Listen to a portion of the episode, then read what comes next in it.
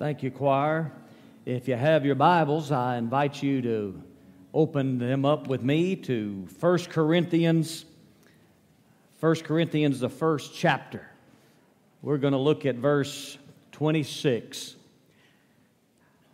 We're going to look at beginning with verse 26, and our focus will be on verses 29 through 30. On these Sunday mornings, when we have left off of 2 Samuel, which we will resume in January, we uh, have been asking the question why should you come to Christ for salvation, to be saved? That's the terminology of the Bible. Whosoever shall call on the name of the Lord shall be saved. And the question has been what must I do to be saved? And of course, Christ is the answer to that question repentance and faith in Christ, toward repentance toward God and faith in Christ. But today, the question seems to be why should I be saved? You know, we're raising up a generation that doesn't even know what sin is anymore. Nothing's sinful, nothing's wrong, everything's relative. How dare you refer to anyone as being sinful? And if you do so, it's because you're phobic about something, one or the other. And so we've been asking the question, why? And I hope we have provided some answers, and I'm sure we have. Uh, so far, we've learned that a man or a woman or a boy or a girl needs to be saved from their sin because God is offended by their sin. The wages of sin is death, and we have a holy God, the creator of all things. Second reason is God is offering salvation. He's a God of grace and kindness and mercy and wants to save us from our sins. Third reason is, is God is only saving people through Christ. There's no other way of salvation. None whatsoever.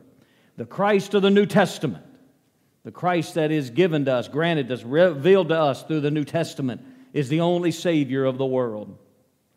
And then we also saw that a man needs to be saved or someone needs to be saved because there's a hell to avoid. And then we saw there's a testimony to experience. God wants to change your life, He wants to give you uh, something to talk about. And we talked about life before you met Christ the encounter you had with Christ and then life after Christ and how God has changed your life. And He does. If you've been saved, your life's been changed. There's no doubt about it. You can't, you cannot have the God who spoke all things into existence, created all things, has done mighty acts. You can't have the God who parted the Red Sea come into your life and it not change you. And then we saw where there's a heaven to gain. And today we're going to give one more reason why you need to be saved. But before I do, I want to remind you that next week we will uh, celebrate uh, with uh, some worship music pertaining to the Christmas season, the birth of Christ, celebrate the birth of Christ. We also partake of the Lord's Supper. I want to encourage you now to be preparing for the Lord's Supper. The Lord's Supper is one of two ordinances given to the local church. It's not given to anybody else, it's given to the local church. And it is another picture, as baptism is a picture we paint when we partake of the ordinance. The ordinance of the Lord's Supper is a picture, and it's a call to memory and to remember what Christ has done for us and his shed blood for us and uh, his broken body for us. And the Lord's Supper is not for everybody. It is for those who have been born again and have followed the Lord in obedience through believers' baptism. And I get asked the question an awful lot what about children? Well, if they've been saved and have obeyed the Lord in believers' baptism, the Lord's Supper for them. And so I want to encourage you, parents, if your child is saved and has been biblically baptized and followed baptism in obedience, that you uh, don't let them go to children's church next week. Let them stay in here and partake of the Lord's Supper and remember and call to memory what Christ has done for us on the cross. Amen? And that's what we're going to do next week. And then the following week, George Smith, missionary uh, from Uganda, will be with us, and he's going to talk to us a little more about the church that we uh, have committed to help uh, and build the walls.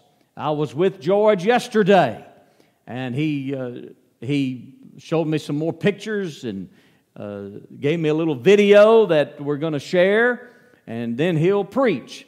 And uh, I want to encourage you to be here. And then, of course, we have Christmas Eve. Sunday is on a Christmas Eve, or rather, Christmas Eve is on a Sunday. Sundays came first, amen. First day of the week came first, the Lord's Day. I want to encourage you to be here. Uh, Christmas preaching and, and seasonal preaching, some preachers love it. I have a pastor friend in Texas. He said it's his favorite thing to do is preach in the holidays. And then there's other preachers, they just struggle through it. They, they don't uh, appreciate it. They don't enjoy it as much as, as preaching in April. But um, I want to uh, tell you this I, I used to be that way. And then I realized that it's not incumbent upon me to come up with anything new. One day we were in church singing an old hymn, Tell Me the Old, Old Story. And I thought, you know what? The old, old story is good enough. Amen. I don't have to come up with anything new. Uh, there's nothing going to be new out of the Bible. But the Lord did give me something Sunday, for Sunday on the 24th. I want uh, you to be a part of. And so come to church on Sunday. We're going to have regular services. Everything's as normal. And then you can go home and cook the sweet potato pies and uh, put them in the car and bring them to my house. Amen. All right? And uh, we'll have the sweet potato pies. But today, why should you come to Christ to receive salvation, the forgiveness of your sin? All of these reasons we mentioned and many more, but one more because of the glory of God. So the Lord can receive glory. On that Bethlehem night, as the shepherds were in the fields overlooking their sheep, the Bible tells us that an angel came, and then a host of angels came. And they were saying to the shepherds, Glory to God in the highest, peace on earth, goodwill toward men. There will never be peace on earth until God is glorified.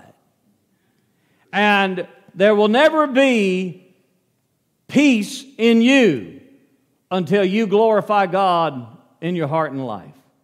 And there never will be the glory of God in you until you have peace with God through Jesus Christ. And so you need to be saved today to escape hell, to have a home in heaven because you have offended God with your sin, and because you need a testimony to share, and also because you want to glorify God here on earth. And so, our text says in verse 26 For you see your calling, brethren, how that not many wise men after the flesh, not many mighty, not many noble are called. But God has chosen the foolish things of the world to confound the wise. And God hath chosen the weak things of the world to confound the things which are mighty, and base things of the world, and things which are despised, God hath chosen. Yea, and things which are not, to bring to nothing things that are, that no flesh should glory in his presence, but of him but of him are you in Christ Jesus, who was made of God, or who is made of God unto us wisdom and righteousness and sanctification and redemption, that according as it is written, he that glories, let him glory in the Lord. Our text says that God would have no flesh, nothing about us, nothing about us glorying in his presence. He is the one who is glorious. And verse 31 says, if we glory, we should glory in the Lord. Our boast should be in the Lord. When we brag, it ought to be bragging about Jesus. When we adore, it ought to be an adoration toward Jesus. And so, in this text, I see three reasons why you need to be saved for the glory of God. And uh, they're just basic reasons. I hope they encourage you today. And so let us begin. First of all, God is glorified in His church. God is glorified in His church. Now, folks, I want to tell you in today's America, the church is struggling. Church attendance is way down across the nation. Church attendance, church affiliation in the state of Mississippi is struggling. It's not what it used to be. And many churches have folded. Did you know Mississippi Baptist Convention loses, or 25 churches in the Mississippi Baptist Convention every year close its doors? That's 25 churches. Every year, churches that are voluntary, cooperating churches with the Mississippi Baptist Convention close their doors or leave the convention, one or the other. Most of them are closing their doors. Isn't that an amazing thing? So I'm glad you're here. But the church attendance and churches are struggling in America today. God still works through His church. The church has not been raptured because Glenn Lowry's still here. Amen. If the church had been raptured, Glenn would be gone. Y'all agree with that, don't you? There's a few people saying, I just don't know. But God is still working through His church. Now, there is no such thing as a church that is everything it ought to be. There's no such thing as a perfect, completed church. We all have our struggles. First Baptist Ocean Springs might have been a perfect church, but January 1st, 2001, it lost its perfection because that's when you called me as pastor. Amen. I'm honest about it. I believe the biggest problem in First Baptist Church Ocean Springs is me. And if everybody thought that way about themselves, we'd have a stronger church. That's good preaching whether you like it or not. Amen. And so, this church at Corinth that Paul is writing to is far from a perfect church. It is far from what God would have it to be. That's why they got a letter from Paul. Two letters. Somebody said if Paul were alive today and still writing scripture, the American church would have 40 letters. Amen. But this church had its problems. Now, there's some of them that the, the problems they had. I, I counted, I, I, went through it just the other day again to, to, to count. And, and sometimes my numbers are different, but this last time I counted at least 11 particular problems they were having. 11 problems they were having. And I'm not going to list them all, but um, I'll list a, a, few of them to you. They, they had the problem of division. Uh, in this chapter, one, he, he addresses that problem of division right off the bat. And, and I love this, and, and, and I, I just keep thinking what it must have been like on that Sunday morning when the pastor at Corinth stood up to read the letter of First Corinthians they had gotten from Paul. And they read um, about verse 11, where Paul says, It has been declared unto me of all of you, my brethren, by the house of Chloe. I can imagine somebody sitting in front of Mr. Chloe turn around and say, Tattletale. You told on us. And now we get this letter. And then he talks about their division. He says, Some of them say, I liked Apollos better than I do Paul. And I like Cephas, who's Peter, better than I do Paul. And, and I like so and so. I want so and so. I like Cole. I like Jay. But I love Dr. Mike. Some of you got that. So they had a problem with division. Then they had a problem of debauchery. They were celebrating sin. In chapter 5, sin was being celebrated. And then they had a problem of, of deliberation. They were taking each other to court in matters that could have been settled. But yet they were going to a pagan, ungodly court, letting lost people decide right and wrong for those who should have the discerning wisdom of the Holy Spirit for right and wrong. They were having problems in their domestic lives. That's chapter 7. They were having problems concerning the dignity of leadership. They were having problems in the decorum of worship. There was a lot of disruption going on in their worship. And they were having doctrinal issues as well.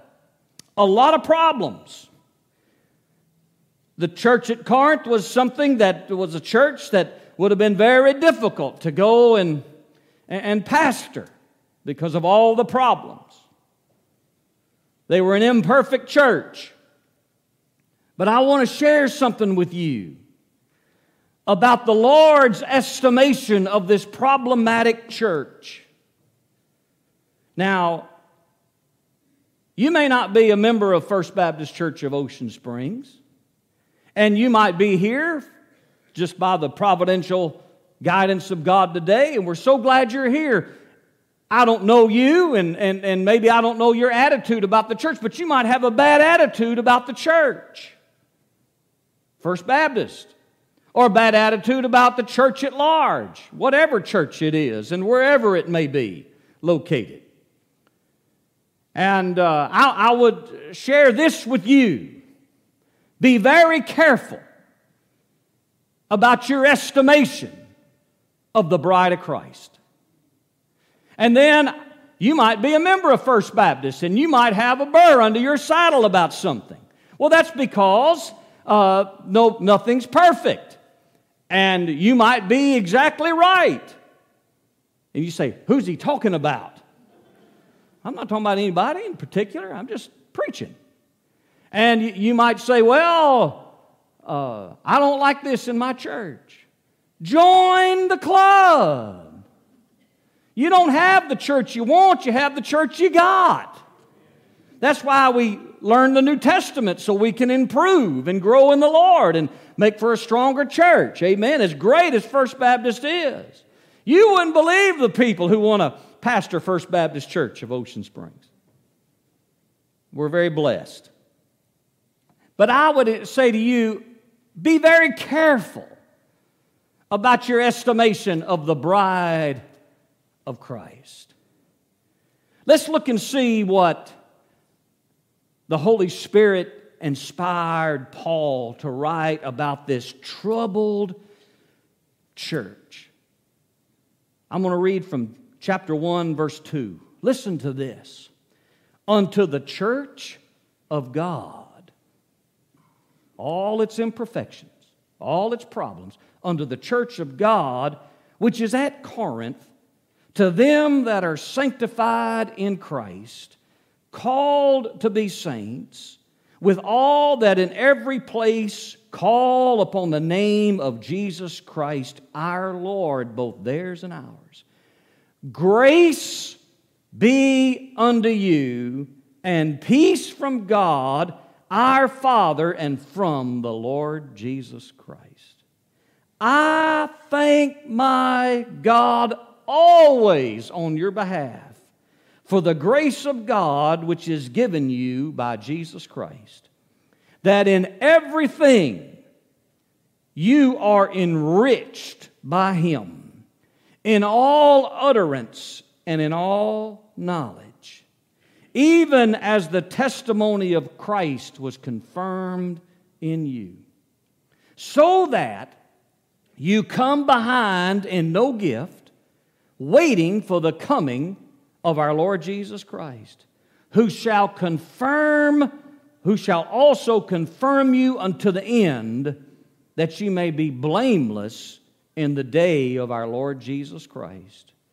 God is faithful, by whom you were called unto the fellowship of his Son, Jesus Christ our Lord.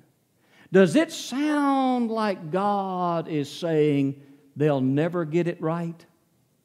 Does it sound like God is saying they'll never glorify me? No, it sounds like God is saying I am glorified in my church because of their position as my bride and my work in them. God is glorified in two ways in the local church within the confines of this text. First of all, by the congregation of redeemed people of God. People who are not perfect, but they are being perfected. People who struggle, but yet they are spiritual in Christ Jesus. And sometimes we are fleshly and carnal, but always the Holy Spirit resides in us and God is at work in us. And God is glorified by the congregation of the redeemed, and He's also glorified by the correction of the redeemed. That's why Paul wrote letters, so we could get straightened out.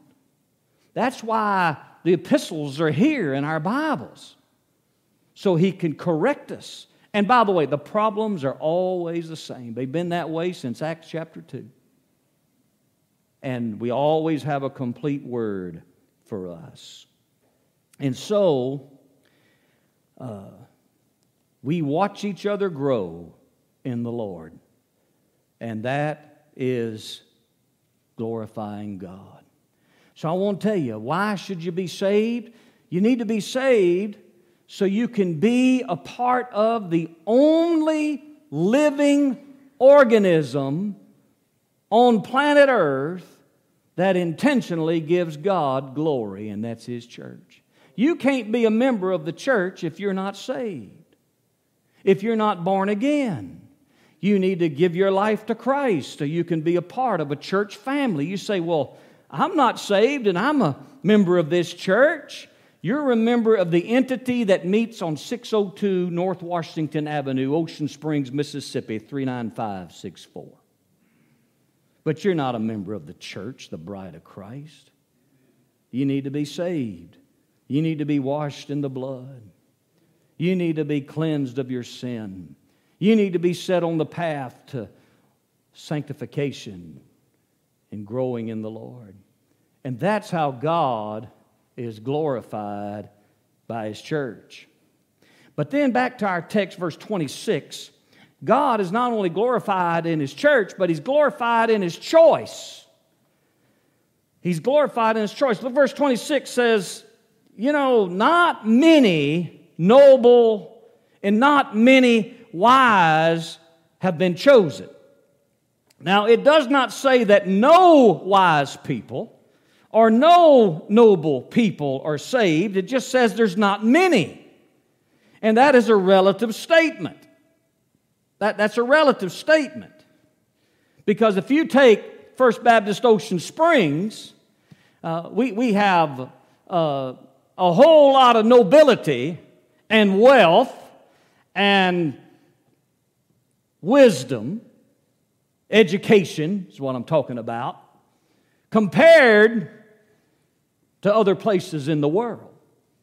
So he's not saying nobody who's wealthy, nobody who's noble, nobody who's wise in this world and highly educated is, is saved. It just says, uh, relatively speaking, just not as many are saved.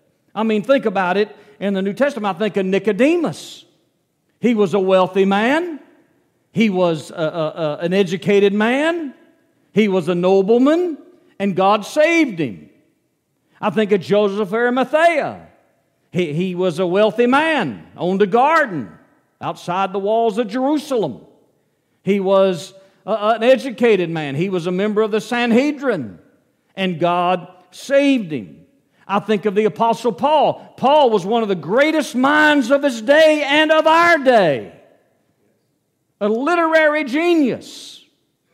And God saved him. God saved him and made him an apostle.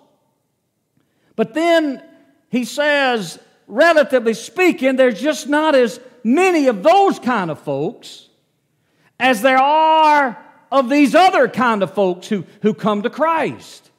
And he gives us five types of people who make up the majority of those who are saved in the whole world. And it's real interesting because these are the kind of folks they start out knowing they need something. Right? A lot of folks in America today don't think they need anything. Why, why should I be saved? Why do I need a Savior? I, I got three cars. I, I, got, I got 10 rooms in my house. I, I got a 401k. I, I, I've called that 1 800 number and bought gold. I, have got everything I need. I, I'm, I, I'm, I'm, I'm going to eat and have more food. I'm going to throw away more food over lunch today than most people in the world will have in a month to eat. Why do I need something? Because they only think of the temporal, not the spiritual. And all that stuff's going to burn up one day. But God gives us five groups of people that, that, he, that know they need something. And this is where God has brought you about yourself. And so let's look at it. First of all, he says, God has chosen the foolish things. This is contrasted to the wisdom of the world. This is, uh, he, he's saying those who are not of the intelligentsia. We would say these who are uneducated. I think of Peter and John who were preaching one day and the wisdom of the world said, Who are these unlearned and ignorant men? Matter of fact, that text says in the book of Acts, Who are these unlearned and ignorant men? It says, But we know they've been with Jesus. That's a powerful statement. And then he goes on, he says, The weak things. God has chosen the weak things. These are people who cannot help themselves. I think of the man in the temple who was begging in the temple and he couldn't walk, he was lame. And, and Peter and John went to the temple to pray. And he was begging, and they looked down at him and, and they said, Silver and gold have I none, but such as I have give I thee. Rise up and walk in the name of Jesus. And the Lord healed him, and so the gospel could be preached, and he, could, and he would have faith to be saved. And, and God saved him. He was walking and leaping and praising God, but he was weak before Jesus got a hold of him. I think of the lame man in John 5 who looked up at the Lord and said, No man is helping me, and I can't, I can't do it on my own. I need help. I'm too weak. And the Lord saved him. And so the weak things. And then the word says in our text, the base things. God has chosen the base things. The word base means low born, not the noble ones. Now, this is not politically correct word. in, in our culture, we, we wouldn't, uh, we're politically correct. We wouldn't call anybody base or low born, but, but God's Word says He's chosen those who are low born. And I, think of the shepherds in the Christmas story. They, they were low born. As a matter of fact, they were so low on the, on the scale in society that, that they couldn't even testify in court. Because they didn't, people say, well, they all lie. They, they, you know, we're not going to let them testify in court. And so the low born, I think of the shepherds, but it was to the shepherds that the angels appeared. You ever an angel appear like that to you? Nope. And then he says, the despised, those that are despised. That's what he says. Those are chosen. I, I think of uh, Zacchaeus. One of my favorite Bible characters is Zacchaeus. Remember the little song we used to sing? Zacchaeus was a wee little man, a wee little man was he. He climbed up in a sycamore tree for the Lord he wanted to see. That's as close to a song as you'll ever get out of me. But old Zacchaeus climbed up that sycamore tree because he couldn't get to Jesus. The King James says because of the press. You got to watch out for the press. They messing everything up. That's talking about a crowd. He couldn't get to Jesus because of the crowd, and he was the chief tax collector. And he climbed up in a sycamore tree, and Jesus was passing by. And he went to this despised man to the base of that tree and said, Zacchaeus, come down for I'm going to go to your house today. And the Lord saved him and changed his life, gave him a testimony. And so I think of Zacchaeus. I think of Matthew, despised tax collector. And you, you might be somebody, you, you don't think anybody likes you. You don't think anybody cares about you. Maybe you're a young person here and you have that feeling about yourself. Well, I want to tell you what Jesus loves you. And everybody at First Baptist Church who's right with God and filled with the Holy Spirit loves you too. And so despised. And then he says, the things that are not. He says, God has chosen the things that are not. The word not means nothing. And he's talking about people who live their lives, and in the eyes of everybody else, they're as if they do not exist. Can you believe that? We're, you know, today we call this those who are depressed, those who struggle those who are discouraged and distraught. And so he says God has chosen them. He's chosen a lot of them. I, I think of uh, the woman in the crowd. Jesus was on his way to a rich man's house. Remember, a leader's house, a nobleman's house. And the crowd is all around, and through the crowd, this woman pushes through and touches the hem of his garment. Who touched me? And the disciples said, Lord, how in the world are we going to know? It's a big crowd. Whoever did it, we don't know anything about them. We don't even know they exist. And then this woman steps up, and I won't tell you what she existed then. And the Lord saved her. I woke up this morning and Jeremiah was on my mind. So I finished reading in my Bible that time, my devotional time. I, finished reading the book of Jeremiah today, closed out with Jeremiah. Everybody's heard about Jeremiah. Some of you woke up this morning and you said, We're gonna, I'm going to be reading Paul. And you might have gone to Romans or you might have gone to Corinthians, you might have gone to Galatians. Some of you woke up this morning in your devotional life and, you and, and, and the Apostle John was on your mind and you went to John. Some of you woke up this morning and, and Moses was on your mind and you're, you're, you're plowing through Leviticus, doing your best. Some of you might be in Obadiah. Some of you woke up and said, After yesterday's rain, Jonah's on my mind. Or Noah, and you studied Jonah and Noah. But I promise you, there's not a single person in this room who got up this morning and thought of a man by the name of Persis. Not a one of you thought of Persis. Not a one of you thought of how a blessing Persis is or was. Not of you, one of you. But do you know what? He's nothing to you. He's nothing to you. If you've read your Bible through, you've read his name. But he's so inconsequential. He's as if he doesn't exist because he's just a couple of lines. But let me, let me show you something. Go to Romans 16 real quick. Uh, and, and I want to show you this nothing, nobody, Persis. Romans chapter 16, verse 12. I'm going to read it for you real quick. Paul, that, by the way, this is one of my favorite chapters in all of the Bible. I have, I have, uh, I have a whole lot of sermons from Romans, 12, uh, Romans 16. It's a great text. And he says, Greet Tryphena and Tryphosa. Did any of you get up and think about them?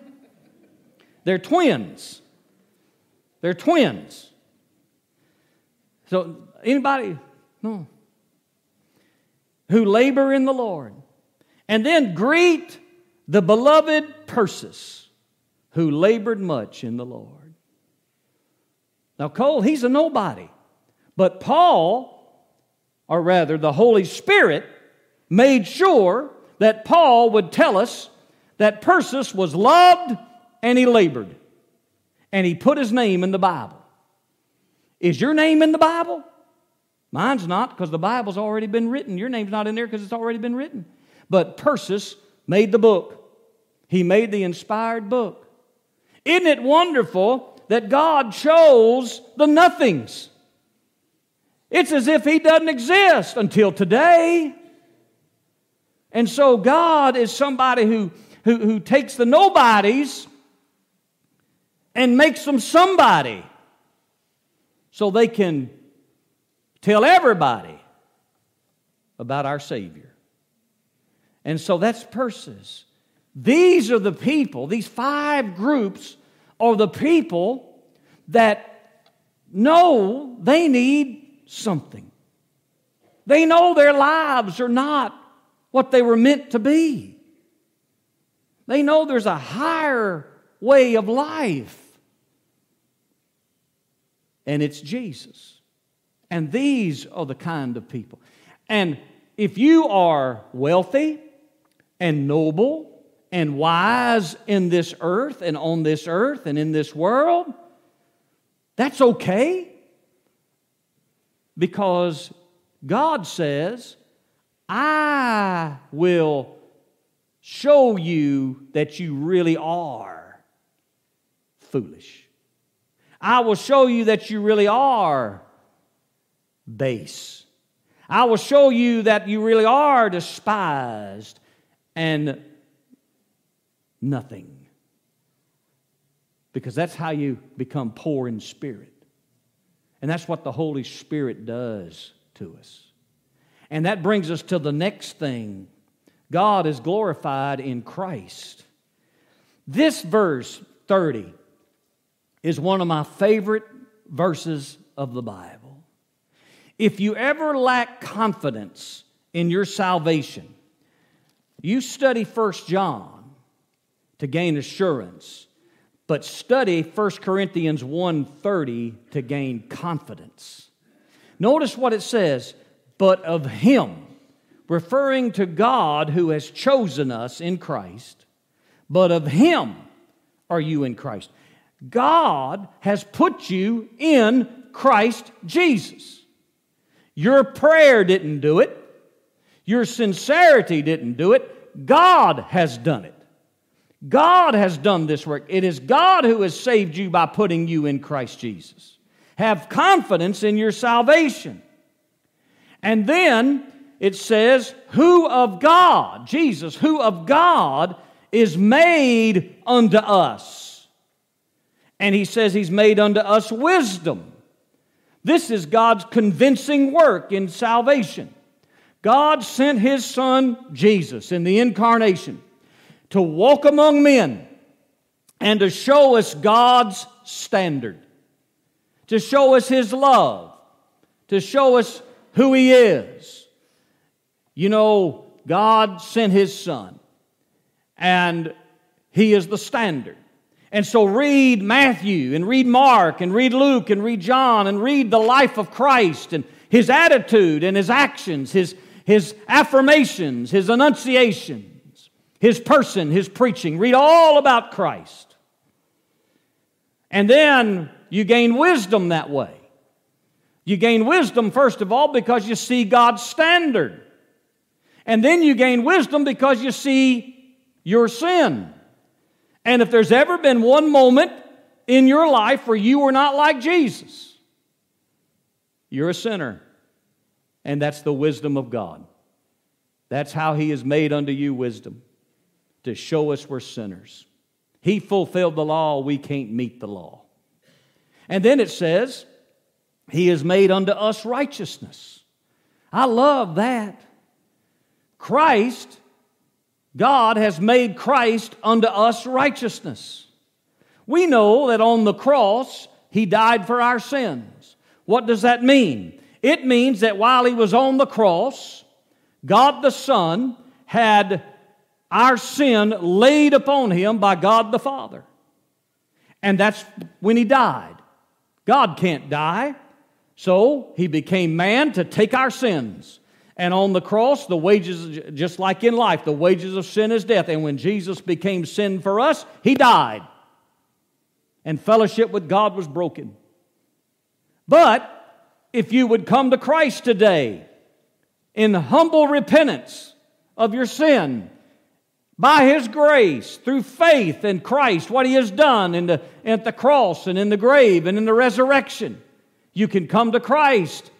And God will take the righteousness of Jesus and place it on you. And that's what God will see. Isn't that a wonderful thing?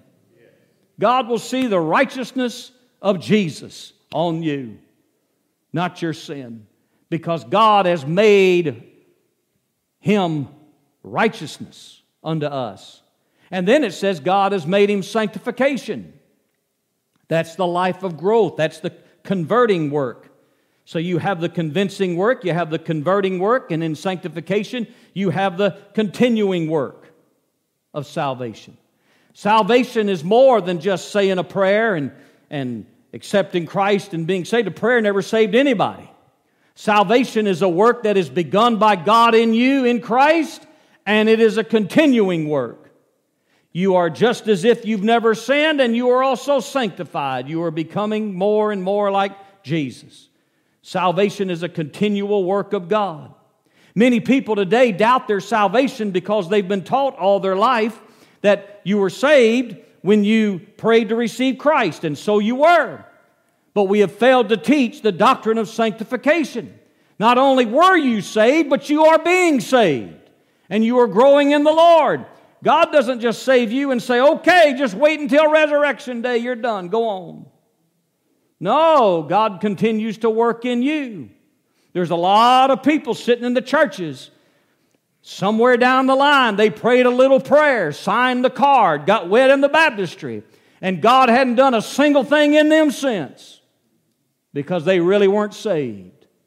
Because I want to tell you what, if you're really saved, He convinced you of your sin and He converted you by His righteousness, and He continues to work in you through sanctification. That's it. Amen. And I want to tell you about Mike Barnett. When he gets off the path God has of growth and all that, he puts the whooping on me. That's part of my sanctification, too.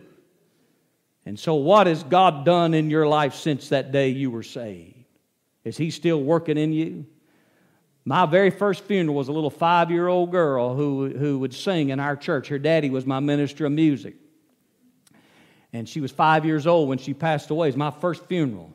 Can you, I think I was about 20 years old, just turned 20 or so. And can you imagine a 20 year old trying to handle that?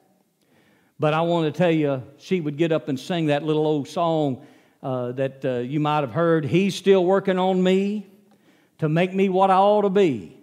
It took him just a week to make the moon and the stars, but he's still working on me. Well, I want to tell you, when you get saved, I was saved in 1971, and he's still working on me because that's what he does in his saved folks. He works on them and in them and through them. And so don't get this idea that you can pray a prayer and say, okay, hallelujah, and that's all. God's going to do a work in you. Amen? And you know that. That's why you're here. And then it says, He has made unto us redemption. Redemption. This is God's completed work. What's He talking about, redemption? Well, when you were saved, you were redeemed from your sin. You are no longer a slave to sin. You can choose to follow the Lord and, and the righteousness of God and in the practical ways of your life. You can, can win the victory in Jesus every moment of your spiritual life and Christian life. But that's not what he's talking about. What he's talking about, redemption here, is he's talking about the redemption of our bodies. He's talking about the completed work of our salvation. You remember we started talking about how imperfect the church is? Well, you know why the church is imperfect? Because it's got imperfect Christians in it. God's not through with us. But one day He's going to redeem our bodies. Whether it be in rapture or resurrection, He's going to redeem our bodies. And this body of sin will be glorified in the Lord, and our salvation will be complete. It was commenced the day you were saved, the moment you were saved. It is continuing since then. And one day it'll be complete. One day it'll be complete. I do not know when that day will be but it is a day that is coming just as sure as He is working in His people now and saves them when they call upon Him to be saved. And so, that is why you need to be saved. That is how God will get glory and His ultimate glory in you is through this salvation work and salvation process and this salvation promise. It's the only way to glorify God. So I would ask you on this December Sunday are you 100% certain that if you died today, are you 100% certain if you died today you'd go to heaven? Do you have that kind of assurance? If you don't, something is amiss. Something's wrong. You're gambling with hell and heaven. You're gambling with eternity. And you don't want to lose. So, why don't you do this? If you're not 100% certain, we're going to do what we call in the Baptist church an invitation. And I'm going to be standing right here by this microphone, and Cole will be standing up here. Jay's going to be come up and he's going to lead us in a song. The music, just helps us focus on the Lord. It, it, it, causes us to quit getting our purses and wallets and everything together and coats together, and it, we focus on the Lord and we pray. But you, if you're not 100% certain, if you died today you'd go to heaven, you don't need to sing.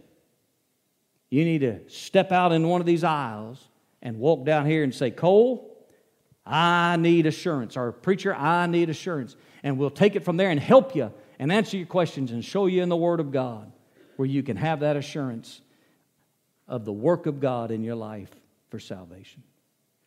Maybe you're not a member of our church and it's time to unite with our church.